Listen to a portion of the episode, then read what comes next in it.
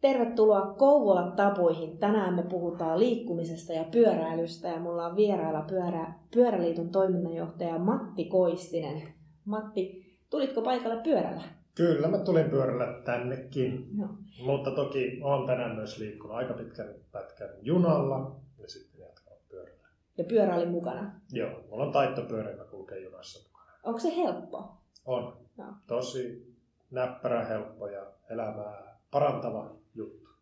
No, mä uskon tämän helposti. Mä itsekin pyöräilen mielelläni minne vaan voi pyöräillä ja pyöräilen töihin ja, ja, ja tota, kesällä mulla on sähköpyörä ja sitten mulla on sellainen hybridipyörä.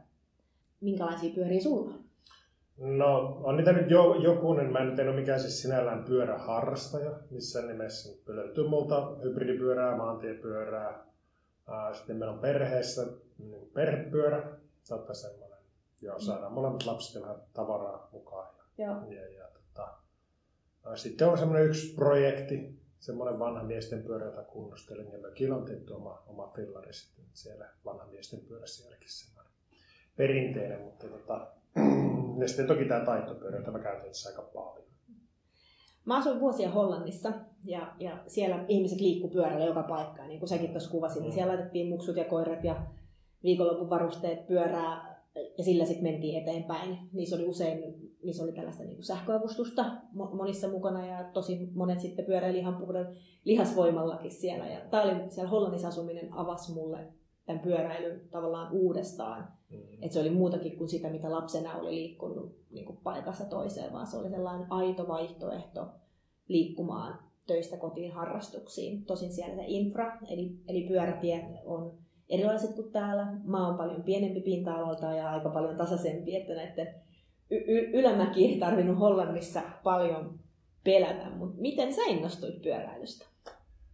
Jaa, tota, no taustaksi voi sanoa sen, että mä olen syntyisin Liperistä Joensuun läheltä ja Joensuun seutu on Suomessa vahvoja pyöräilyalueita. Joensuu ja Oulun seudut on ne, joissa meillä pyöräillään ylivoimaisesti eniten. Ja siellä se tavallaan siihen kasvaa, että se oli aika normaalia mennä pyörällä paikkoihin ja ja, ja sitten myöhemmin olen asunut Jyväskylässä ja Helsingissä ja sitten lopulta muutin Tampereelle Helsingistä. Ja tota, Mä vähän Helsingissä turhautti tietyt pyörä, pyöräreitit. Esimerkiksi muistan, kun yritin mennä töihin Käpylästä Tikkurilaan ja mä eksyin. Joka kerta, kun mä yritin tehdä sen, sitten mä vaan kyllästyin ja rupesin menemään junalla sen välin. No sitten kun muutin Tampereen, niin se rupesin taas pyöräilemään. Turhaudun todella pahasti Tampereen pyöräilyinfraan ja sen laatuun, että miten se on niin hankalaa. Ja miten se laatu on niin heikko. Ja sitä kautta oikeastaan päädyin sitten pyöräilyaktiiviksi ja myöhemmin sitten pyöräliittoon töihin tai oikeastaan perustamaan sitä ja töihin. Ja, ja toi Hollanti on mullekin tuttu luonnollisesti, että Hollannissa ja Tanskassa olen käynyt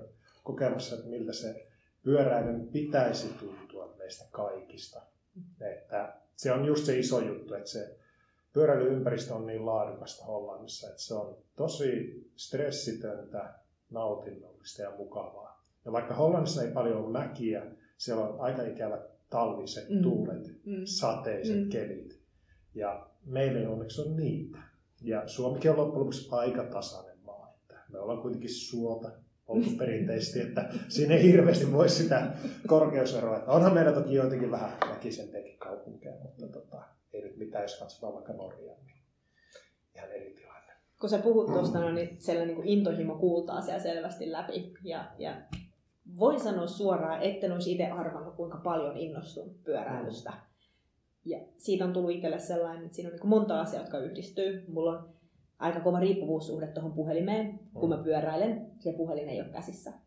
Ajatus kulkee ihan eri tavalla ja sellainen niin kuin vapaus tulee, tulee siitä. Kun sä pyöräilet eri vuoden aikoina, niin sulle herää aika vahvoikin tunnekokemuksia. Luonto tuoksuu erilaiselta keväällä, kesällä ja syksyllä. Ja kun sä alkukesästä vaikka pyöräilet, niin tulee tosi vanhoja mielikuvia jostain lapsuudesta ja nuoruudesta. Ja, ja silloin kun on aloittanut sellaisen niin kuin liikkumaan enemmän itse, eli se oma elämä on alkanut muovautua ja, ja kavereita ja muita tullut mukaan. Ja, ja sitten kolmas asia tässä pyörässä, pyöräilyssä on myös tällainen niin kuin kuntoilullinen puoli. Että se on niin kuin milloin vaan otettavissa käyttöön. Sä et tarvitse siihen käytännössä ketään tai mitään muuta kuin sen pyörän. Mm. Ja tota, ää, niin kuin mä oon sitten niin itse tällaisen niin kuin pyöräilyharrastajana miettinyt sitä, niin te olette varmaan miettinyt tuolla liitossa, että mitkä on ne syyt, että suomalaiset lähtee pyöräilemään, niin oletteko te tunnistanut tällaisia? No, tuossa sä aika hyvin kerroitkin niitä, mitkä aika monelle on varmaan sellaisia tärkeitä tekijä. Tavallaan se nautinnollisuus on itse aika mm. olennainen osa. Se on kivaa ja mukavaa. Ja sen takia monet lähtee pyöräilemään, että olisi sitten niin kuin asiointipyöräilyä tai sitten niin kuin liikuntaa tai urheilua. Ja sitten tietenkin on myös muita tekijöitä, kuten se, että se on nopeata. Mm. Kaupunkialueella se on ylivoimaisesti nopein liikenneväline. Se on edullista. Se on niin kuin, mihin tahansa muuhun verrattuna. Okei, kävely on vielä edullisempaa, mutta sitten siinä taas se matka mm. tulee esteeksi. Sä et yksinkertaisesti kauhean pitkälle pääse. Pyörällä päästään aika nopeasti puolessa tunnissa aika kauas. Ja ää, sitten tietysti jonkun verran ympäristösyyt, ne ei ole kauhean merkittäviä itse mm. ihmisillä, ainakaan aiemmin ollut tutkimuksissa. Yksi yllättävä tekijä, mikä me on löydetty mun mielestä, suoma, nimenomaan suomalaisten pyöräilyskumoista selvitetty, on se, että lapset saa vanhempansa pyöräilemään. Eli aika paljon mekin kuullaan sitä, että no hei, miten niitä lapsia nyt viedään sinne päiväkotiin ilman autoja ja niin edelleen tämmöistä tarinaa, mm-hmm. mutta äh, kyselyt osoittaa ihan toista, että nimenomaan ne pienet lapset saa aikuiset pyöräilemään. Eli kaikkein eniten pyöräilee aikuisista ne, joilla on pieniä lapsia. Ja tämä liittyy varmaan siihen, että pyöräily onneksi nähdään meillä vielä sellaisena taitona, joka pitää opettaa lapsille. Se on semmoinen niin perusjuttu, joka halutaan jokaisen lapsen oppivan.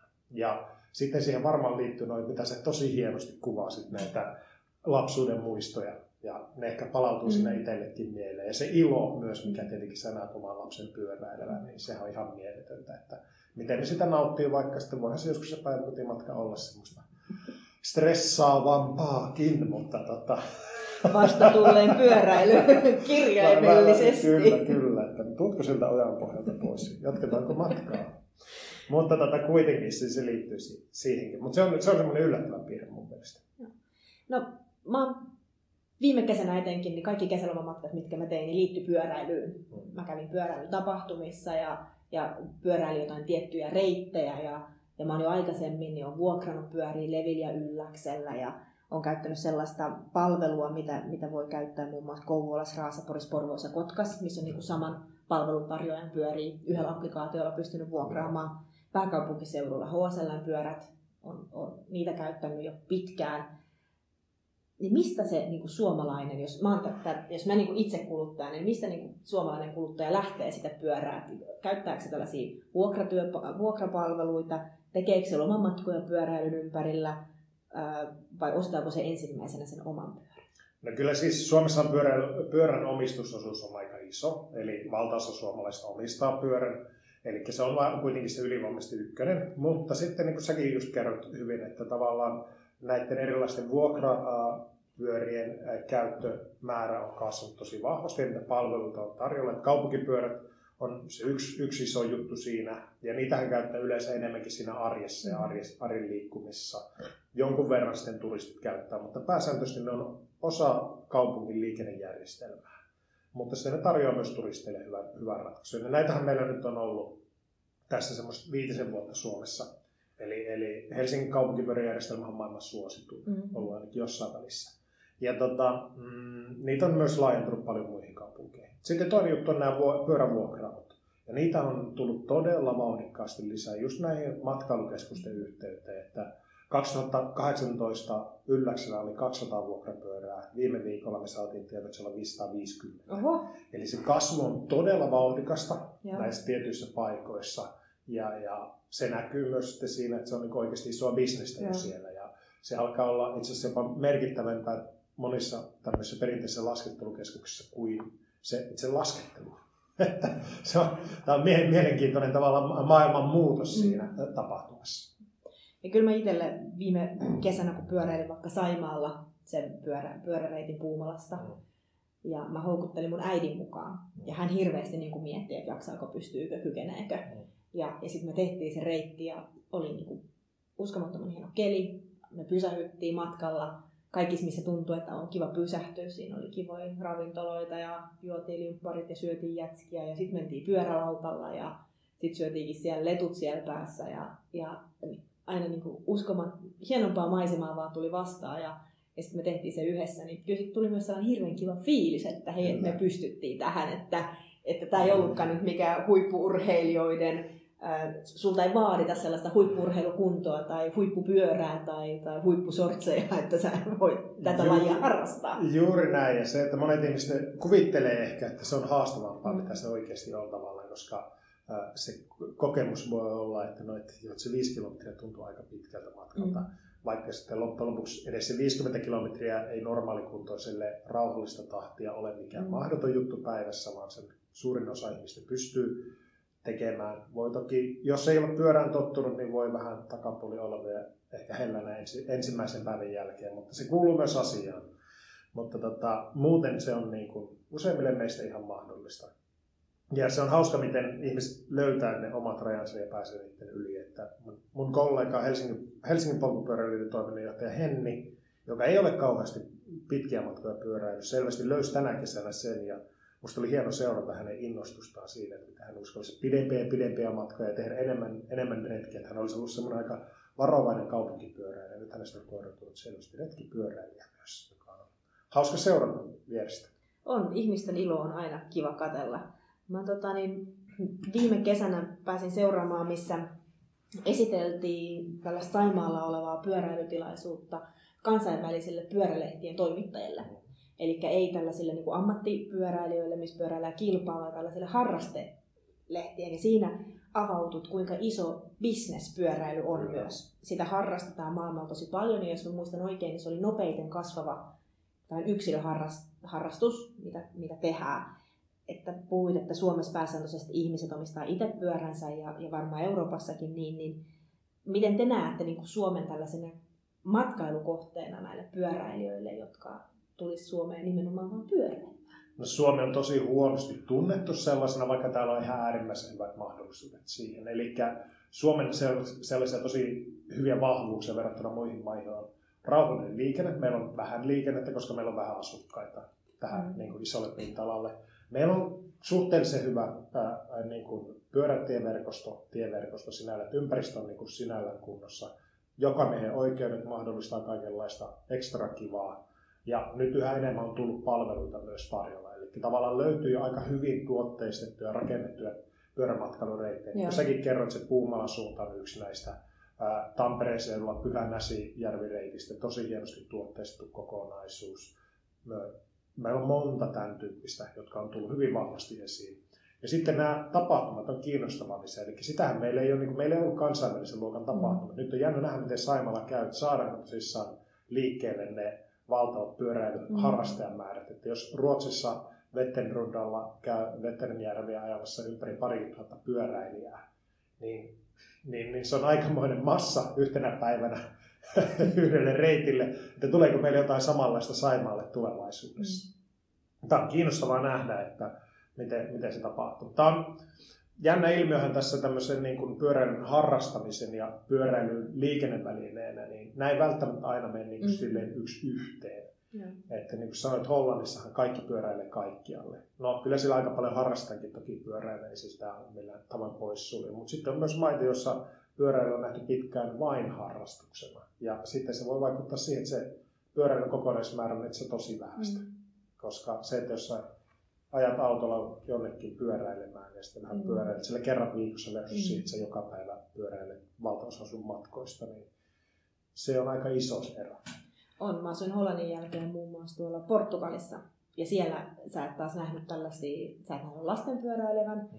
et sä nähnyt aikuisten pyöräilevän. Ne, jotka pyöräili, niin nimenomaan ne oli niissä kireissä sortseissa ja veti niitä siellä niin porukalla, että se oli sitä harrastepyöräilyä, ei tällaista päivittäistä. Keskikäisten miesten harrastus. Joo. Tämä on nyt myös tämä sukupuolijakauma aika hyvä semmoinen mittari siihen, mikä, missä, missä kunnossa se maan pyöräily makaa. Eli jos, jos naiset ja miehet pyöräilee suunnilleen yhtä paljon, niin silloin me tiedetään, että asiat on suhteellisen hyvin. Suomi on tällainen maa, jossa Joo. naiset pyöräilee jopa, jopa pikkusen enemmän kuin miehet. Mutta sitten ne maat, joissa se pyöräily koetaan vaarallisena ja semmoisena vähän niin kuin hurjapäisenä hommana, koska se liikenneympäristö on tehty niin vaaralliseksi, niin, niin, niin niissä sitten se miehet on se pääryhmä, joka pyöräilee. Ja, ja se on niin kuin iso juttu myöskin sitten tasa-arvon kannalta ja myöskin sitten, jos mietitään niin liikennejärjestelmän tasa-arvoisuutta, että miten se kohtelee eri, eri sukupuolia, niin tämä on tärkeä asia huomioida, että se liikenneympäristö pitää olla sellaista, että se mahdollistaa kaikille pyörällä liikkumisen. Joo, mä oon itse jaan niin kuin tämän näkemyksen. Mä oon ollut sellaisia yllättäviä asioita, mitä pyöräilystä on tullut, että monet sellaiset matkat, mitkä on tuntunut autolla pitkiltä, siis mm. sellaiset tutut matkat, mitä sä käyt niin tosi paljon, kun sä pyöräilet ne, että olipas tämäkin muuten lähellä. Niin, niin kyllä, Joo. kyllä. Ja, ja tästä niin kuin tulee just siihen, että, että se pitää olla myös, tai se ilo siitä, että on saanut kokea sen matkan tehdä myös pyörällä, niin se on avartanut sitä liikkumisen kokonaiskuvaa, ainakin itselle tosi paljon. Vielä tästä pyörämatkailusta, niin Business Finland tekee Visit Finlandin yksikön kautta luontomatkailuun, niin miten sä näkisit, että miten tätä voisi ehkä parantaa? No meillä on, mm, me on perustettu yhdessä pyöräkuntien verkoston kanssa pyörämatkailukeskus mm. tuossa viime vuoden alussa ja tota, sitä kautta me on pyritty niin kuin kehittämään sekä sitä alan toimijoiden osaamista, eli että ne pyörämatkailureitit olisi parempi. Meillä on monesti matkailutoimet haluaa kehittää vaikka pyörämatkailijoilla alueella. Sitten ne rupeaa miettimään reittejä, ne ei ikinä kuulu vaikkapa väylävirastosta tai ely ja tiedä niiden roolia vaikkapa teidän hallinnassa, eivät mm. ehkä hahmota, miten yksityisteille viedään reittejä ja niin edelleen. Se on paljon kaikenlaisia tämmöisiä juttuja, jotka pitää ottaa huomioon. Toinen juttu on se markkinointi sinne ulkomaille. Eli nyt toki koronan vuoksi ei olla ihan niin paljon tehty sitä, mitä olla, tulevaisuudessa aiotaan tehdä sitten. sitten että se on niin jatkossa, jatkossa ajatus yhdessä Visit Finlandin kanssa, niin yhä enemmän nostaa Suomea pyörä- matkailumaan esille. Eli se on kuitenkin selvästi vahvassa nosteessa just matkailupuolella se pyöräilyharrasteena ja se on ihan ykkösjuttu ja itse suomalaisillakin tällä hetkellä. Niin, mutta sitten sen lisäksi vielä se ulkomaalainen markkina. Visit Finlandin tietty ongelma heidän rajauksensa on vähän se, että he markkinoivat ulkomaille. Yeah että he ei voi Suomeen markkinoida. Ja on pyörämatkailukeskuksessa pyritty myös siihen, että markkinoidaan Suomea, koska Suomi on matkailu alijäämäinen maa ollut ja, ja näin ei tarvitsisi olla. Me voitaisiin enemmän matkailla Suomessa. Niin.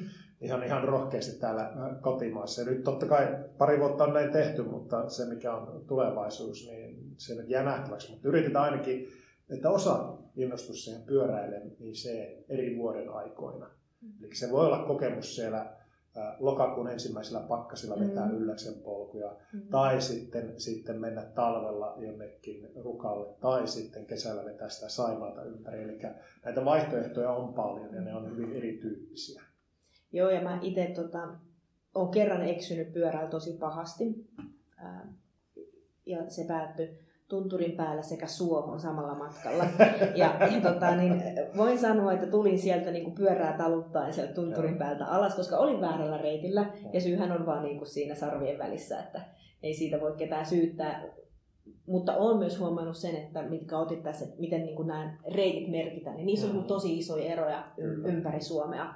Ja, ja voisi niin laittaa sellaiseen pyöräpalveluun, että ystävällisesti merkityt reitit ja sitten on niin vaikeampi meillä löytyy nyt bikeland.fi nettisivustolla. Me kerätään nyt laadukkaita reittejä. Me markkinoidaan sitä kautta sitä la- laajemmin. Eli se on nyt meillä tässä julkaistu tänä vuonna ekaan kerran ja me nyt päivitetään. Sitten tulee se toinen versio ihan, ihan tässä juuri, juuri ulos. Ja tota, sieltä löytyy sitten hyvin tietoa jatkossa. Joo. Mutta oma haaste tässä pyörämatkalun kehittämisessä toki on se, että tämä valahtaa monen hallinnonalan mm. puolelle ja, ja meilläkin esimerkiksi pyörämatkailukeskuksen niin rahoitus on aika tiukassa ja katsotaan, no, miten sen käy, että mikä, mitkä meidän resurssit ensi vuonna on tehdä sitä työtä. Että tarvetta olisi ihan valtavasti ja se tulee kentältä isona viestinä, koska me tiedetään, että 670 pyörämatkailun kehittämishanketta on lähtenyt käyntiin tai on lähdössä käyntiin just nyt Suomessa. Ja. Eli se on ihan valtava. Se on huima määrä. Se on ihan järjetön määrä, mitä nyt tehdään Joo. erilaisilla rahoituksilla. Ja, ja sen takia nyt olisi ihan olennaista, että se tehtäisiin myös hyvin.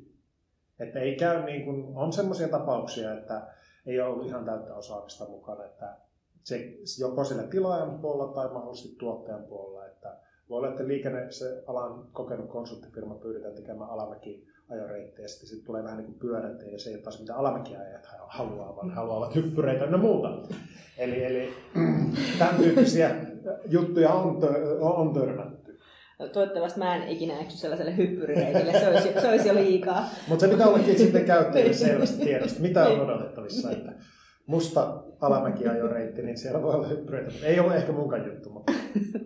No mitä tällaisia niin kuin, tavoitteita selvästi niin kuin tämän tähän arkiliikunnan. Me oltiin nyt tällaisia niin kuin harrastepyöräilyn, niin kuin enemmän puhuttiin vähän matkailusta harrastepyöräilystä Saimaan ympärillä, mutta niin kuin tämän arkiliikunnan puolelle tota, mä kattelin tuossa, että tämä pyöräliikenteen valtakunnallisen verkon määrittely on käynnissä. Joo.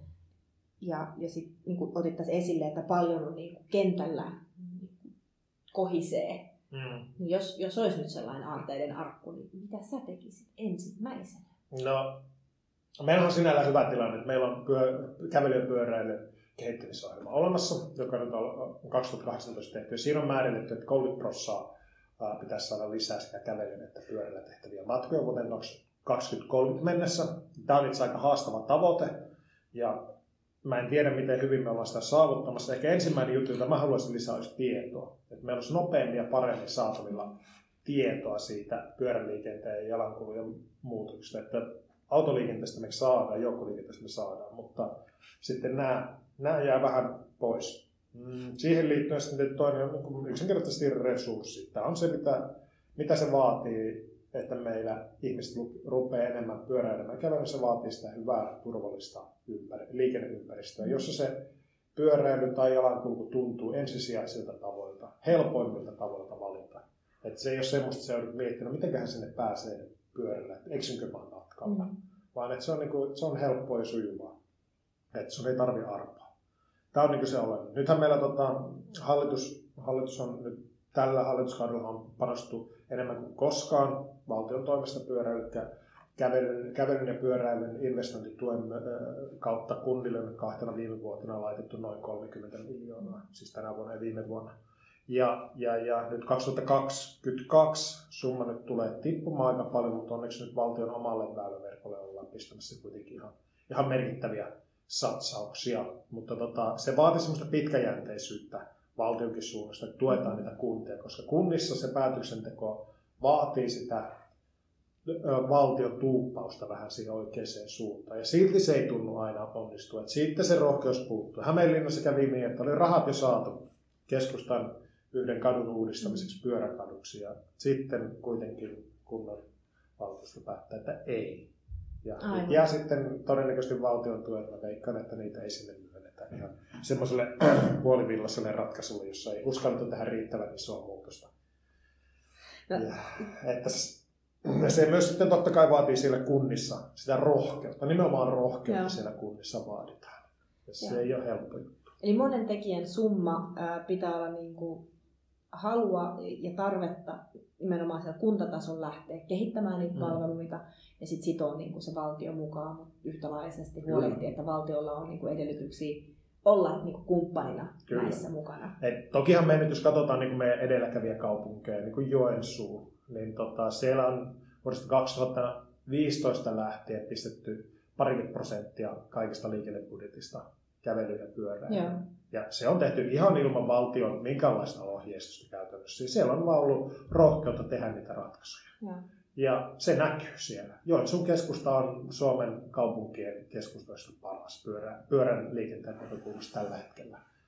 Että Oulu on toinen, jos on tehty, mutta siellä ei sen keskustaan päästy hyvin käsiksi. Mutta tota, kyllähän se valtio on näissä molemmissa ollut sitä apuna, mm. kyllä, ja se on hienoa, että on ollut, mutta se on lähtökohtaisesti lähtenyt sieltä kaupungista. Että se vaatii sitä paikallista rohkeutta tehdä. Me ollaan Kouvolassa panostettu mm. tällaisiin luontoreitteihin. Niitä on nyt tullut useampia. Mm. Kymiön ulkoilureittejä alkaa just valmistua ja sielläkin voi mennä pyörällä. Ja mä oon itse käynyt siellä niin kuin, tosi upeita. Ei ehkä niinkään siinä keskustassa, mutta sitten se niin kuin luonnon puolella sitten meillä on Repoveden kansallispuisto, missä metsäkeskus on panostanut, ei niinkään kaupunki, mutta pyöräilyreitteihin. Että meillä ne reitit vielä niin kuin painottuu e- en, pois siitä, enemmän ehkä sinne niin kuin harrastepuolelle. Virkistyspuolelle. Joo, virkistyspuolelle. Mm. Mutta mä itse olen hirveän mielelläni olen tosi kiinnostunut niin tämän pyöräilyn ja kulttuurin yhdistämisestä. Ja mm. meillä on Kouvolassa sekä sitten Kymenlaaksossa muutenkin Kotkassa niin Alvar Aalto kestää. Alvar Aalto on suunnitellut sinne sellaisia niin kuin taajamiin sellaisia keskuksia, niin mm. mä haluaisin nähdä, että meillä olisi tällainen Alvar Aalto pyöräilyreitti, joka menisi Kouvolan ja Kotkan välistä ja, ja sitten siinä voisi katsella Arval Aallon tekemiä hienoja rakennuksia ja pyöräillä paikasta toiseen, mm. yhdistää niin kuin tätä fiilistä ja, ja tätä kulttuurin, kulttuurifiilistä, että liikunnan fiilistä ja kulttuurifiilistä yhteen. Että se, on, se on sellainen oma visio, mitä omalla paikkakunnalla haluaisin mm. nähdä. Kyllä varmaan tuossa olisi potentiaalia ehdottomasti. Mm. Kymiokilla on kuitenkin semmoista teollistumisen, ja on, on vanhempakin historia ennen teollistumistakin, mutta tavallaan se vahva teollisuuskulttuuri merkitys siellä, mitä kaikkea siinä on rakennettu. Jos lähdetään vielä vähän sitä pohjoiseen Kouvolasta, että Verlaa ja muuta, mm. että miten se. Mä oon itse nimenomaan tehnyt pyöräretken Verlaaksi. Oon Kouvolan tullut okay. ja jatkanut siitä sinne päin Nimenomaan halunnut käydä Verlassa. No, se oli mun seuraava kysymys, on, että oletko pyöräillyt Kouvolassa, koska se Verla on mulle sellainen, mä en asu siitä hirveän kaukana, mm. niin se on mulle sellainen niin kuin iltapyöräilykohde. Joo. Mä monta kertaa kesäisin pyöräilen sinne, että siellä on niin upeat puutarhat, ää, sinne on kiva pyöräillä, ja mm. sitten kun sä pääset sinne, niin siellä on niin kuin kiva istua ja katsoa sitä miljöötä. Kyllä. Sopivan kokoinen sellainen saunalenkki, voisiko sanoa. Joo, se on kyllä hieno, kun on tuollainen saunalenkki. Olen vähän kade, mutta tota, joo, se on kyllä hieno, hieno, hieno, hieno kokonaisuus. Muistan, että mulla oli oikein mukava pyöräretki. Siitä on kyllä jo aika monta vuotta, kun mä kävin, mutta tota, muistelen vaan, joo. Se oli, se oli kiva, kiva reissu ja tota, nimenomaan Verla jäi meille. Toki sitten mä jatkoin siitä tonne Lahden suuntaan ja lopulta Tampereelle taisin sitten Meillä on, meillä on tota, niin, kaupungilla kouvola.fi, niin siellä löytyy meidän pyöräreitit, mistä on yhdistetty näitä kohteita mm. ja pääsee, että siellä on niin sellaisia päivänreittejä vähän lyhyempää ja, ja että yhdistetty niin kuin, tavallaan matkailuun ja toivottavasti myös me Kouvolassa asuvat sitten innostuttaisiin näistä omista lähikohteistaan. Nimenomaan. Tota, mitä luet tällä hetkellä, mitä kirjaa? Mitä mä tällä hetkellä luen? Niin. Öö, lähinnä Tatu ja Patu avaruuspilotteina, mutta tota, vai mikä se nyt oli tähtipilotteina. Se on varmaan jotain, olen ehkä eniten, eniten tässä viime aikoina lukenut, mutta kyllä nyt jotain, jotain muutakin tota, lukenut. Mä sain päätöksen Ville, Ville Rannan Köyhän miehen Jerusalemin kirja, joka mm. mä tavallaan tykkään Ville Rannan aika semmoista räävittömästä tyylistä. Joo. Ja, ja näin niin sarjakuvateoksilla aika hauska, hauska. Mä oon muutamia rannan, rannan teoksia lukenut aiemminkin ja niissä on niissä on oma, oma viehätyksensä. Tämä köyhämme Jerusalema kertoo siitä, että mies, mies saa neljännen lapsensa, vai miten se oli. Ja se tuntui hänestä vähän liialta. Mutta tota, ne risti, ristitunteet, mitä siihen ehkä liittyy siihen vanhemmuuteen ja isyyteen, niin se ehkä tähän isän, isänpäivän tienoilla ennen, okay. ennen sitä sen teoksen. Mä on, tota, mulle pyöräily liittyy, ehkä se tuli tästä ilmikin, niin myös estetiikka ja kauneus hyvin paljon. Että musta on niin ihan katella luonto on kaunis kaikkina vuoden aikoina ja tietysti erityisesti keväällä, alkukeväästä ja alkukesästä ja kamera on täynnä kuvia, kun aina saa niin hienomman ja hienomman mm. kuvan, niin mä luen tällä hetkellä Marikallin Kallelan oli sitten Villi ja Villimpi. Ja, ja tähänkin liittyy erittäin paljon sitten tällaiset, kun hänen puoliso on saanut taidemaalari Akseli Kalleen Kallela, niin liittyy niin kuvaukset luonnosta, niin, niin sitä löytää niin yhtymäkohtia niiden omien intohimojen ympärillä mm, tässä liikkumisessakin. Matti, kiitos tosi paljon, että tulit keskustelemaan Kouvolatapuihin pyöräilystä ja pyöräilyliikkumisesta ja liikkumisesta yleensäkin. Ja en toivo mitään muuta kuin mitä se on niin kuin voideltuja ketjuja ja ehjiä kumeja pyöräilyssä. Ja kiitos kun tulit vieraksi. Kiitos.